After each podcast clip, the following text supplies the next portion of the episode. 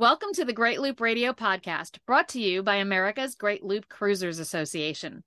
We're dedicated to sharing Great Loop information and inspiration with those actively cruising, planning for, or dreaming about a Great Loop adventure.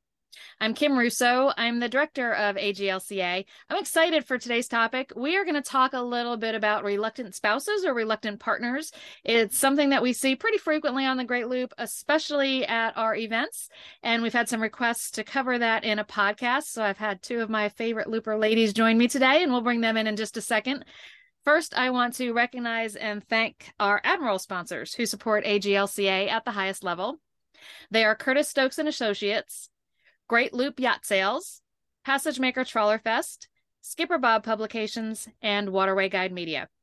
As always, we encourage our listeners to support these businesses that support the Great Loop. And with that out of the way, I'd like to welcome Jacque Bentley and Claudia Fuller joining me today. Thank you, ladies. Thank you. Thanks for having us. It's wonderful to do this. Yeah, and I'm happy to see you both. For those of you who don't know these two ladies, Jacque and her husband Solly are our current True North Harbor Host of the Year award winners, and Claudia and her husband Dave are our current Ron and Eva Staub Volunteer of the Year award winners. So we've got some great headliners here with us today, and after you've heard that from them, you will certainly understand why they've been recognized with these awards, because they're absolutely fabulous in helping others to fulfill their Great Loop dreams. So we're going to talk a little bit today about the idea that sometimes one person in a couple is really gung-ho about doing the Great Loop, and sometimes one of them is not. So we'll be talking about some of those issues. But before we kind of jump into the Q&A, why don't we start with you, Jacque? Tell us a little bit about your looping experiences so far, because I know they're ongoing. That is true. We started our loop November of 21 and finished August of 22, which was only a 9-month loop. And I must say it was much too quick. We went around way too quickly. But we're going to do it again. And we plan on leaving again in November of 23 to do a second loop. We travel on a Mainship 400. For us, that is the perfect boat. Everybody has to find their own perfect boat and have different pluses and minuses and trade-offs. But for us, that's what worked. And I guess we got started on it because my husband was retiring and I told him he needed a plan. And his first plan was to sail across the Atlantic Ocean because he had done that before. And I was definitely the reluctant spouse on that. And I told him there was no way I could do that. And we came to a rendezvous, and Kim, your first slide was high adventure, low risk. And I said, I could sign up for that. I couldn't sign up for the Atlantic. So that's how our loop started back in 21. Yeah. And I know that the reason for it going a little faster than you'd hope the first time was one of your children was getting married. So that's a good reason to rush home. And we love that you decided there was enough that you missed that you're headed around again. So we'll be excited to see you out there again. Claudia, I know you and Dave have done multiple loops and lots of cruising beyond that. So kind of fill us in on those details. Okay. Well, we heard about the Great Loop several years before we looked for a boat, but David was retiring. David is my husband, and he was retiring in 2015. So we worked with Curtis Stokes, and the boat buying process went very smoothly and quickly. We closed on our boat at the end of March. David retired in May, and we were moved on our boat in mid-June of 2015. So it all happened very quickly. Once we found a boat, and our boat is a 1981 Viking aft cabin cruiser. The sun deck that is above the aft cabin was very important to me because we had a lake home, and I had a huge porch. So that was the one thing I was looking for in a boat. And as it ended up, our boat is perfect for us, just like Jacque says. Most people find the perfect boat for them. So yeah. Well, and something you mentioned there, Claudia, is actually a great tip for somebody perhaps who is reluctant is finding a boat that makes both people comfortable and happy and feels like home. So the porch there, the sun deck, was something that worked for you on that. So that's great to hear. Claudia, I also know Dave has kind of dubbed you the first class passenger aboard Stillwaters 2. And that's because, at least particularly in the beginning, you were not necessarily kind of like all in that you were going to be doing a lot of the heavy lifting on the boating portion of it. So kind of tell us a little bit about that. I know Dave is joking because I know you do a whole lot on the boat, but, you know, tell us about that kind of cruising style where you're the first class passenger. Yes. And I'll use his own words against him. He says it's pleasure boating, you know, so mm-hmm. I intend to be as much of a first class passenger as I can be. I enjoy the lifestyle, and I have learned so much because we had lake toys and watercraft for a lake, but we never owned a big boat. So we didn't know about locking, docking, you know, the weather so much, you know, that you have to take all these things into consideration every day. Mm-hmm. And every time you dock, every time you lock, even though you may be at the same dock, you may have gone through that lock once or twice before. It's always a different experience because it's different mm-hmm. weather, it's different water, and so. He can come up with many, many things to do around the boat. And, you know, I'm not always willing to do that. So I take my responsibilities that I have seriously, and I try to learn more every day, and I try to succeed at doing them. But I'm going to enjoy where I'm at. And, so that's why I love being a first-class passenger. And I own up to that well.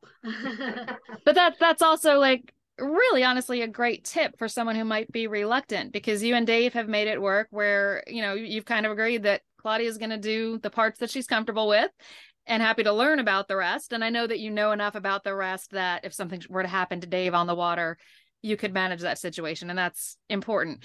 But you two have reached kind of a groove where what Claudia wants to and is comfortable doing is what she does, and Dave does the rest. So if one person in the couple is reluctant, that may be a way to kind of combat that as well. And the other thing interesting I love that Claudia mentioned is that when they started the loop, didn't have a whole lot of big boat experience and had never locked, and now it's to the point where they're have learned so much about this that Dave is actually presenting about locking through at our spring rendezvous next week. So it can be done even if you're kind of starting from zero. Let's bring you into this a little bit, Jackie. I think one of the things that sometimes makes one person reluctant is perhaps they don't have a lot of boating experience. So maybe they're kind of fearful about that and about the learning curve. And I know that you had some boating experience, but not like Solly, having crossed oceans before. So what's your best advice to somebody who, you know, maybe the cause of their reluctancy, if that's a word, is that they're a little bit fearful because they've really never done this kind of boating before? What's a good tip for them to assuage those fears a little bit? Well, and what Claudia said, you know, so often what we are scared of is just the unknown. Mm-hmm. I know even for me, that was true in this. Yes, we had sailboat experience. This was our first powerboat. We've never owned a powerboat until now. So we felt like there was so much to learn. We're both engineers, and so learning the systems and stuff was not intimidating for either one of us, but I never fathomed that I would drive a 40-foot boat before and, mm-hmm. and lock and dock, like Claudia said. Like I said, the unknown, and even it took me a couple of months into our first loop to say it's okay not to know the marina I'm going into, not to know the slip that I will be in. It's okay not to know. But the more you do, the more you learn, and the more it becomes comfortable.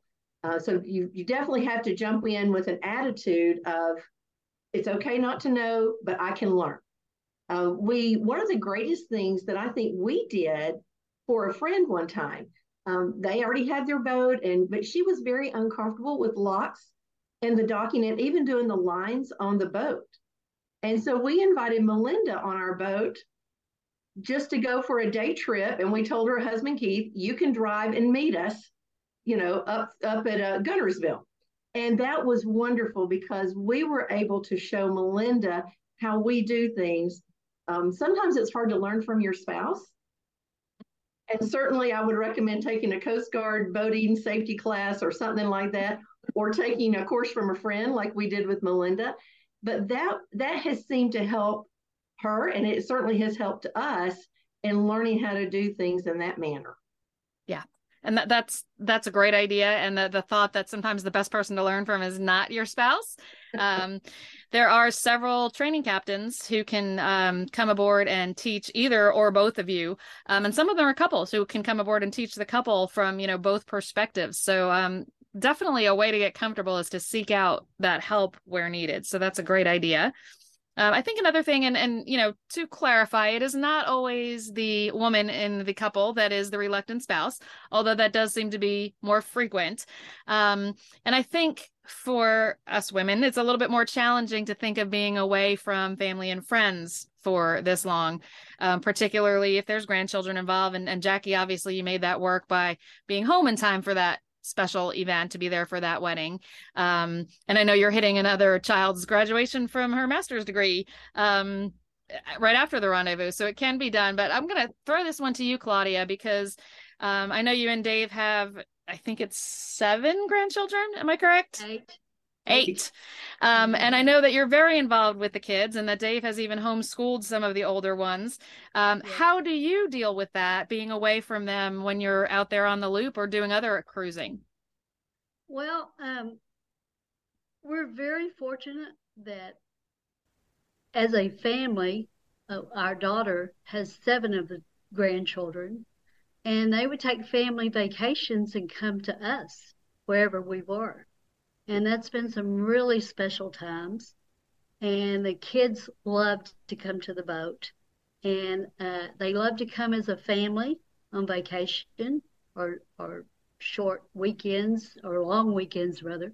And they love to come individually so that they get to, you know, have their one-on-one time with us on the boat. And they truly are treated like first-class passengers. And so they love that. It's you know, and so there is, of course, in this day and time, FaceTime. David writes a blog and does a travel map. So we keep in contact with them daily. We were fortunate that when we started our loop, that they weren't real young. We had gone through, I'd been there with them when they were babies and toddlers and, you know, very, very young. And we had great times at the lake. But coming to the boat, they were older. So with them being older, they had their friends now. They had school. They had their activities. So even if we had sat around home waiting on them to get out of high school or whatever before we did the loop, they were too busy for us anyway. So, it's worked out well because of their ages and the timing of our loop. Right. Have either of you ever found, you know, a circumstance on the loop where you wanted to be home or somewhere else where there were family or friends for an event and weren't able to make that happen? Because usually it's pretty easy to park the boat and go home for something. Did either of you do that during the loop? Well, I think... Oh, sorry, I should have directed it at one or the other. Jackie, why don't you go ahead and then we'll come back to Claudia. When we started in November, we decided it was too soon to go home for Thanksgiving. And so that was one time. And we actually had a couple of friends who, dear friends, and their children are the same age as our children. They weren't going to be home either. And so we said, well, y'all come visit us. And so they actually came to us. But otherwise, we have tried to make it happen. And even just recently, when we were in Panama City for the winter time, I had a cousin become ill. And I guess this is the thing I was going to say to follow up on Claudia. We made it an effort to go home specifically for that. And we borrowed a car and went home just literally for 3 days and came right back. So you can always leave the boat and go home if you need to in an emergency or something like that. Right. And Claudia, you had something to add to that? Yeah. So one of the wildest stories that I have, we were in Canada and, our daughter and her family were adopting 3 children. Now, we had already been home to meet them, get acquainted with them, but there was a time period before the adoption could be finalized. And we were in Canada, very far from Texas. And we had not planned to go to the adoption party. But, you know, there was that thing I really wanted to. So way up in Canada, spur of the moment, we were around Toronto. We got to rent a car, and we drove all the way to Texas. And so we didn't plan that, but obviously it was important to us. And so wherever you are around the loop, it's good to remember that the intercoastal waterway, and you're not too far from shore. So it's not like, yeah, there are times on the rivers you do feel like you're way out in the middle of nowhere, the sticks. But within a short period of time, you can get to where you need to be and do what you want to do. Yeah, absolutely. And at most of our rendezvous, we do have a women's session. Sometimes it's a reluctant partner session where anyone is welcome. This coming week is a women's session, and these are two of the four ladies that will be hosting that panel to try and address some of these. And I've learned a lot over the years by attending those. One of the best things I heard a lady offer as advice to others is that she was really reluctant because she was just so sure she was going to miss her grandchildren and her other family at home and her friends. And she was just not going to go. And her husband finally convinced her that, come along anytime you want. We will stop the boat. Either we'll both get off and go home for a visit, or you can get off and go home and you don't have to come back, but just try it. Just get out there. We'll stop. You give the word and we'll stop. And she said, just knowing that was possible and having that freedom from him to decide when enough was enough gave her the ability to just let go of that anxiety. And she never took that trip home, not even once. But she just needed to know that that was going to be okay if she did. And she let it all go and had the time of her life. So everybody's got something that's just going to make it comfortable for them to at least try. Kim, I was going to add the last 4 months of our loop, we did not go home for 4 months. And because we were trying to get home. And I told Solly that, you know, that was a little long for me. Mm-hmm. And that next time around, every 8 weeks or so, we would just have it planned. You know, around 8 weeks, go see one of our kids or go home to see our siblings. And just knowing that we're thinking it's okay to get off the boat and go home makes it a lot easier. Yeah, absolutely. Let's go ahead and take a break there. I want to play a couple of messages from some of our sponsors. When we come back, I have, kind of more things that tend to be some of those troublesome points for somebody who's reluctant, and we'll get some tips from both of you on how they might deal with those. So we'll be back in a moment. An alternative to the high cost of brokerage and the hassle and risks of buy-owner boat selling, YachtX.com makes selling your boat easy, safe, and produces better outcomes. Licensed and bonded, YachtX combines the comfort of professional advisors with the reach of multi-platform marketing and the convenience of web transaction management and escrow, so your experience is second to none. Best of all, with fees of just 1.5% or less, you save 85% or more in selling costs versus traditional brokerage. Ask them about their buyer representation rebates, YachtX Rewards referral program, and Looper discounts. Boaters come first at YachtX.com. Our friends at Argo Navigation have created a free boating app that gives AGLCA boaters an easier way to plan their trip, navigate safely, and share information with fellow loopers. Argo has nautical chart coverage throughout North America, auto or manual routing, depths and tracks to avoid shallow water, trip details while en route, and a captain's log to save everything. You can also see other boaters, message them, and share experiences with in-app social features. Coming soon is a premium version with weather, wind, tides, offline charts, and more. Download the Argo Boating app on the App Store or Google Play. We're back on the Great Loop Radio podcast. My guests today are Jacque Bentley and Claudia Fuller. They are filling us in on some ideas. Perhaps if you are a reluctant spouse or a reluctant partner, and your significant other is all gung-ho about the Great Loop and you're just having a little bit of trouble getting there, there's lots of reasons. Everybody's got, some reasons why that could be, but we're working through some of them today and giving some suggestions or advice on how you might try to get past that. Let's talk about the idea of as you both said, you did this shortly after your husband's retired.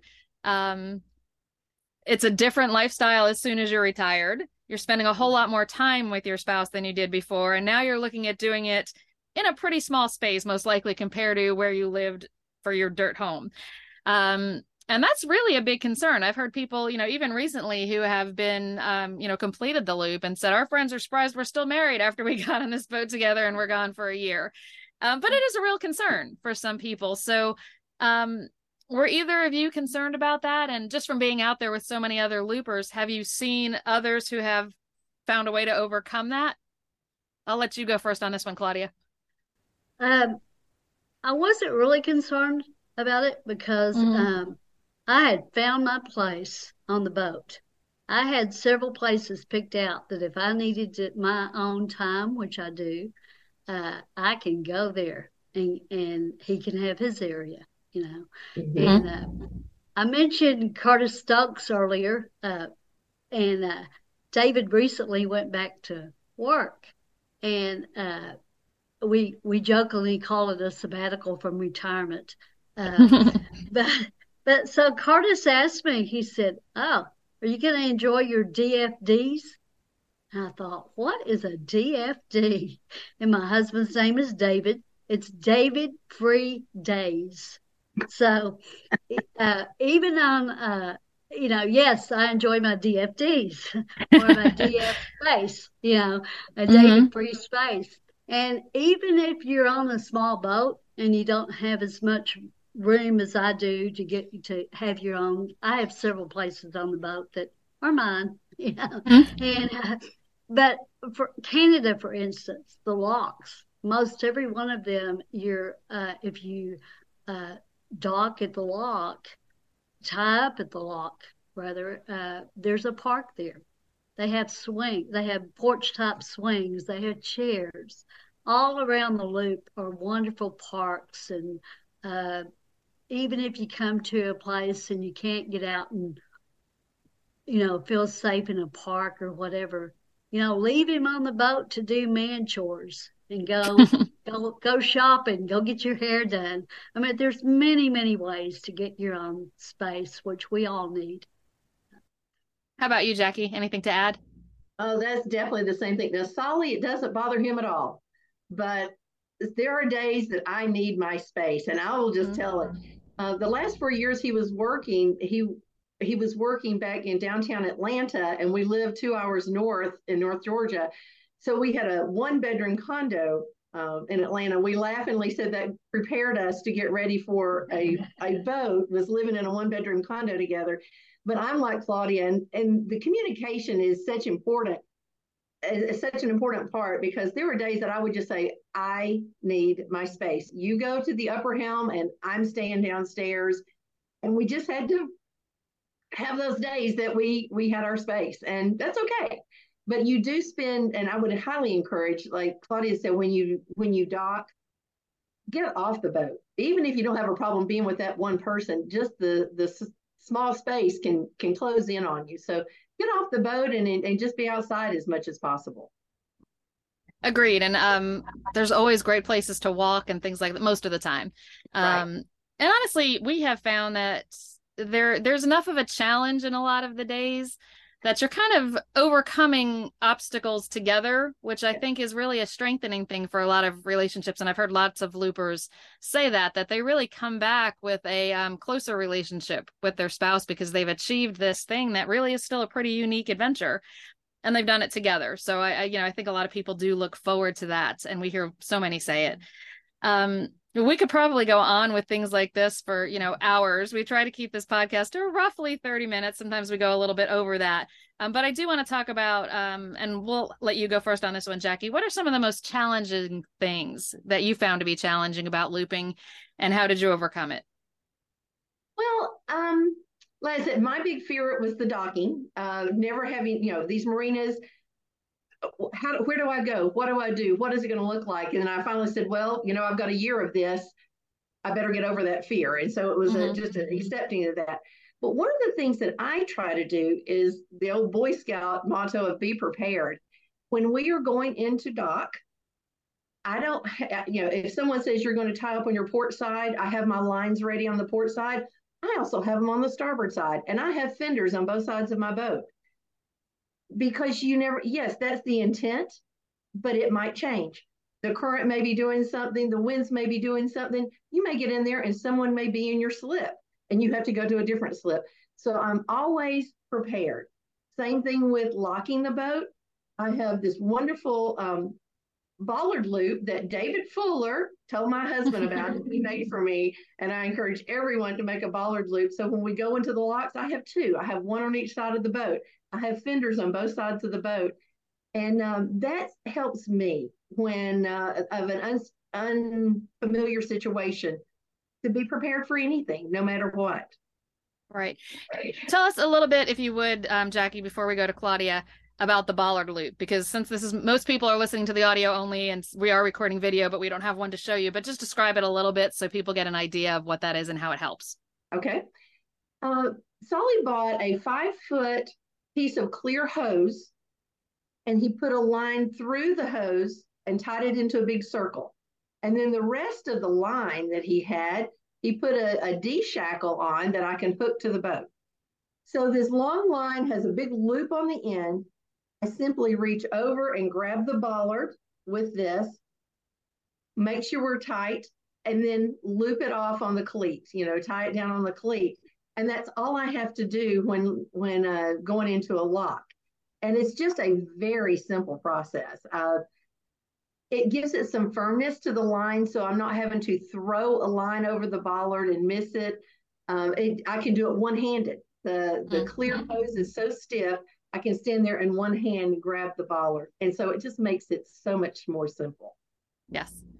Thank you for sharing that. And Claudia, why don't you go ahead and tell us some of the challenges you've come across and how you overcame them? Actually, in the beginning, my biggest challenge was myself. I was very unsure that I could succeed at all this boating terminology. We had a training captain for 3 days, and he and David got along wonderfully well. And they would be talking at night. I'd hear them. I go, oh my gosh, they might as well be talking a foreign language. I do not know what, you know, I barely knew what a galley was. You know, a kitchen. I didn't, you know. It's a kitchen. Just call it a kitchen. but there's terminology to boating that I just didn't even know the terminology. And so I was not a reluctant spouse in wanting to do the loop, but I was very unsure of if I would ever master the skills to handle what I should be handling on the boat. And I've said this before at other times, but some of you listening, especially ladies, some of the fears that we have, you know, I don't want to sound unkind, but just do it. You know, that doesn't mean you should do it unsafe. There's a huge difference in being fearful and being unsafe. And at any time that you're afraid because you don't feel safe, then you need to stop, you know. But there are going to be, and then regroup, talk it out. You know, there's been times that I've started to do something, maybe a lock would be a good example, and I just didn't feel safe. And David had to quickly readjust and come down and take that over for me, because I didn't feel safe doing it. But there's been times where it's something I was safe. I was just afraid to do it. It may have been new to me, or the wind was too high, or whatever. But I was safe doing it. And just, you know, that's what I mean when I say, if you're just afraid and you're safe to do it, just do it. You know, you're going to learn by doing it. One of the things also to add on to Claudia's, the communication, Claudia mentioned knowing the terminology, know what the bow, the stern, the port, and the starboard are. Learn those simple terms so you can communicate with your spouse or the person there with you on the boat. And we just had an incident here at home this last week, and afterwards I told Solly, we were having to move this really, really, really heavy glass top. And we talked through it. I said, this, I don't feel comfortable here. This is why. He came up with a solution. We talked it through. And I told him later, I said, had we not been on the boat, we would never, we probably would have never learned to communicate as well as we have now. It has improved our communications tremendously. But knowing when, and marriage savers, Kim's wearing her headset right now. That's all a marriage saver is. Yep, exactly. Oh, we see people docking and locking and they're screaming at each other. This allows you to scream softly. Nobody hears you but your person on the other end of your headphones. And it helps with your communication so much. Yeah, absolutely. And I agree with both of you 100% on that. I'm all with you, Jackie, on like being prepared and having the information. And those are the stressful times, is the locking, the docking. I do my information gathering. And yes, it can change and you have to be ready for that. But if the marina, if I'm not comfortable with the layout or where's our slip, we'll Google on our way in for a slip layout for that marina, or we'll do that and look on Google Maps to get an actual view of what it looks like. So we're both on the same page about, okay, this is where we're going and this is the plan, knowing the plan could change. Locking, I'm always, looking in Waterway Guide to see, what kind of tie-offs does this lock have? Is it a cable? Is it a pipe? What am I going to have to do in this lock? And I found that out pretty quickly after a lock I felt completely unprepared for, that kind of caught me by surprise. And we did fine, but I was not fine. And that's where I was fearful. And like Claudia said, not that I felt unsafe, but I just didn't know what was happening because I was completely unprepared for it. And we kind of learned to do those things, and it makes the whole process so much easier. And also, to Claudia's point, I learned that if I just wait for Michael to get the boat close to the wall and close to the bollard, it's going to be a lot easier than me trying to stretch. He's got full command of control of that boat, and I was just trying to do it way beforehand in case he drifted away from the wall or went too fast or whatever it was. If I just relax and wait for him to put the boat where it needs to be, everything goes super smoothly. So, and it takes some time to get to that point. I would say months for most people, a couple months, maybe. I don't know if you two have a thought on that. How long does it really take to find your groove on something like that? Either of you have a thought? 9 months, and I'm still trying to find my groove. I don't know. Yeah. Every day is so different. Even like Claudia said earlier, you're going into a lock that you've been through before, but the elements are different. So it's never always perfect. You're always looking for your groove. But yeah, it took me a couple of months for sure. Yeah. Well, and this isn't my saying, but it's a pretty common saying. Some days as you're locking or docking, you're watching the show because somebody's having a really rough day, and sometimes you are the show. Amen. And you just, if you remember that when you're the show, it makes it a little easier to just laugh it off, and it happens to everyone, and no one looks at you any differently than that. Yeah, no, exactly. Nobody is going to be like, oh, they messed up coming into the dock, because karma will get you on that one every time. So let's just, as we kind of wrap up, let's talk about some of the rewards that the two of you have found in looping. We'll let you go first this time, Claudia. What's been rewarding to you and David about this lifestyle? Actually, it goes back to we're a team. And so having we need each other and, cruising, working as a team, it's built our relationship. And so that's invaluable. Friendships with other boaters and people you meet along the way is wonderful. Some of the unexpected encounters with people, with events going on, things that you couldn't plan and couldn't make happen, but you got there, or even if you were at anchor, happened. And I know one time we were anchored out, and I was actually on the bow of the boat reading, and I kept hearing something. And it was pretty new in our cruising, and it was a dolphin swimming around the bow of the boat. And dolphins are common in certain areas of the loop, but I never get tired of dolphins. I always get giddy.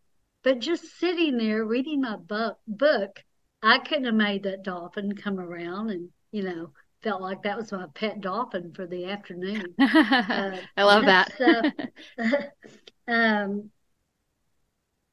It's just even if you're not wanting to do the loop, you'll experience the scenery, the people, the food, the shopping, you know, just relax and enjoy where you're at. I love that, Claudia. How about you, Jackie? What are some of the rewards that you found from looping? Well, I mentioned our communication skills. I mean, we were always a team. We always communicated well, but that has really been improved. Our relationship is stronger now than ever. For me personally, getting outside of my comfort zone and doing this, the sense of accomplishment has been amazing. Talk about feeling great about yourself, to have that kind of a sense of accomplishment. And I think for us, it was a healthier lifestyle. We were walking, like I said, get off the boat. So we're walking a lot more. We're bicycling. People are all the time asking, how do we go to the grocery store? And we said, well, we both put on backpacks and jump on the bikes. And if it doesn't fit in a backpack, it doesn't get bought. But doing those kinds of things, that's been healthy for us. And I think particularly simplifying our life. Now, we could simplify a lot more if we would sell our home place and move on the boat full time and not this. It feels like we have multiple homes we're keeping up. So that is not simple. But when we're home, as we have been the last couple of months since mid-March again, we're like, wow, we can't wait to get back on the boat. It truly is very simple life. And you don't need a lot of stuff to clutter up your surroundings or to clutter up your mind. And one of the best ways that I can say to go around the loop, and this is, again, another Dave Fuller saying, is you have 365 one-day trips. You know, don't overthink it. Don't make it overcomplicated. Really try to think about doing this just simply one day at a time. And that works for us. Great advice from both of you. I think you've probably inspired a lot of reluctant spouses today to, work through what those issues might be that's got them reluctant and look for solutions to them. So thank you both so much for sharing. I'm looking forward to seeing you both in Norfolk next week. Absolutely. We do too. Thanks, ladies.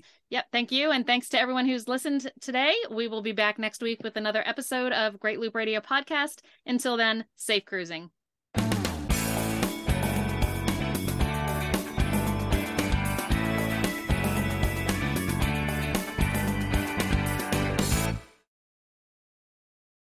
If you only have a 401k, you're not getting the most for retirement. Wait, what? Add a Robinhood IRA on top, then they'll boost it by 3%. You can do that? And if you transfer in any retirement account, you get 3% on top of that. Is there a limit to the match? No limit. Robinhood Gold gets you the biggest contribution match of any IRA on the market. Sign up for Robinhood Gold at Robinhood.com/boost by April 30th. Subscription fees apply. Investing involves risk. 3% match requires gold for 1 year from first match. Must keep IRA for 5 years. Match on transfers subject to additional terms and conditions. Robinhood Financial, LLC. Member SIPC.